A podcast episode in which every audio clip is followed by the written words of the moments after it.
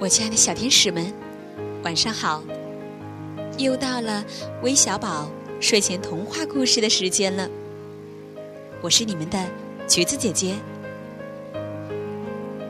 现在是不是很多小朋友都已经乖乖的躺到了床上，等着听完微小宝睡前童话故事，再乖乖入睡呢？那就请轻轻闭上眼睛吧。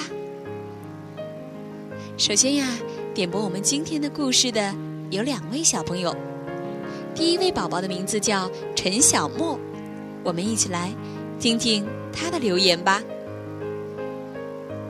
橘橘子姐姐，我是陈小莫，我今天要点播一个关于小龙和大龙吵架的故事。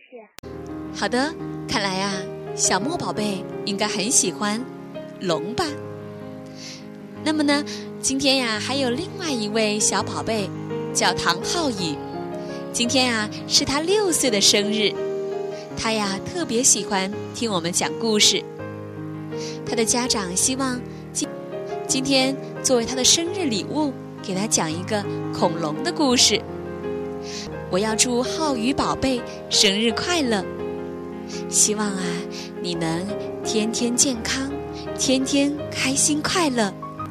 那今天啊，橘子姐姐就把这个恐龙的蛋的故事送给浩宇和小莫两位小宝贝，让我们一起来静静的聆听吧。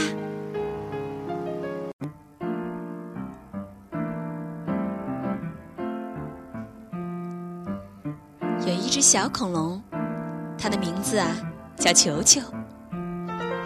球球住在一个很大的森林里，他每天在森林里吃着青青小草和嫩嫩的树叶。日子一天天的过去，球球长得又高又大了，长得跟森林里最高的大树一样高了。有一天，球球发现自己的肚子很大。好像里面装着一个小宝宝似的，球球很高兴，跑了好远的路去请教他的妈妈。妈妈告诉他，这是他长大了要下蛋了，他肚子里鼓鼓的就是蛋宝宝。球球很高兴，急忙跑回家里，把自己的床上加了好多好多的草。将床铺得跟棉花一样软，一切都准备好了，球球就安安心心地躺在床上，准备下蛋了。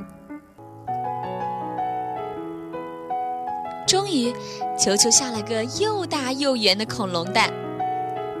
球球把蛋放在了自己的被窝里，生怕丢掉了。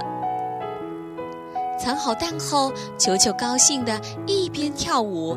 一边跑去向妈妈报喜，见到妈妈，球球很高兴。玩了一会儿后，球球担心自己的蛋被别人偷了，就急忙跑回了家。到家里一看，呀，蛋宝宝不见了！球球很着急，找啊找啊，最后在大灰狼的家里找到了蛋壳。他的恐龙蛋被大灰狼偷吃了，球球很生气，就去找大灰狼报仇。但是大灰狼躲起来了，球球没有找到，只好回家睡觉了。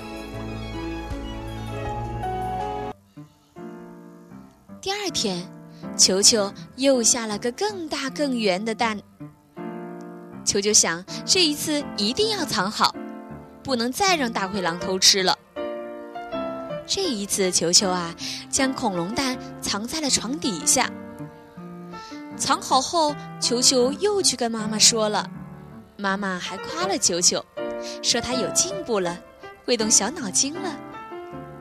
球球很高兴，可是，一回到家，他的恐龙蛋还是不见了。他又来到大灰狼的家里。在大灰狼的家里又找到了蛋壳，又是大灰狼偷吃了他的恐龙蛋。这一次，球球更生气了。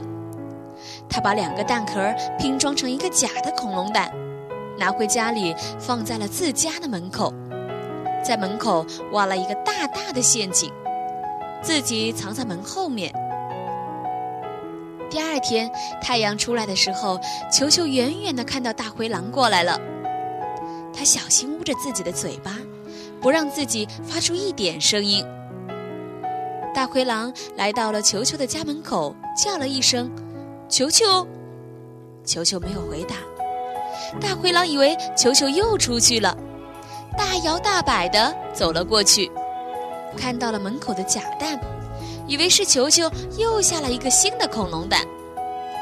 大灰狼开心地说：“这个球球真是一个傻瓜，这么不小心，把自己的蛋放到门口等我来偷吃，哈哈。”大灰狼朝着假恐龙蛋走了过来，突然，大灰狼“啊”的一声掉进了球球的陷阱里，摔死了。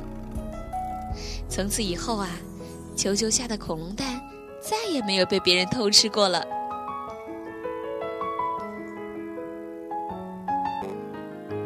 好了，小朋友们，我知道啊，很多小朋友都是听完微小宝才会睡觉的。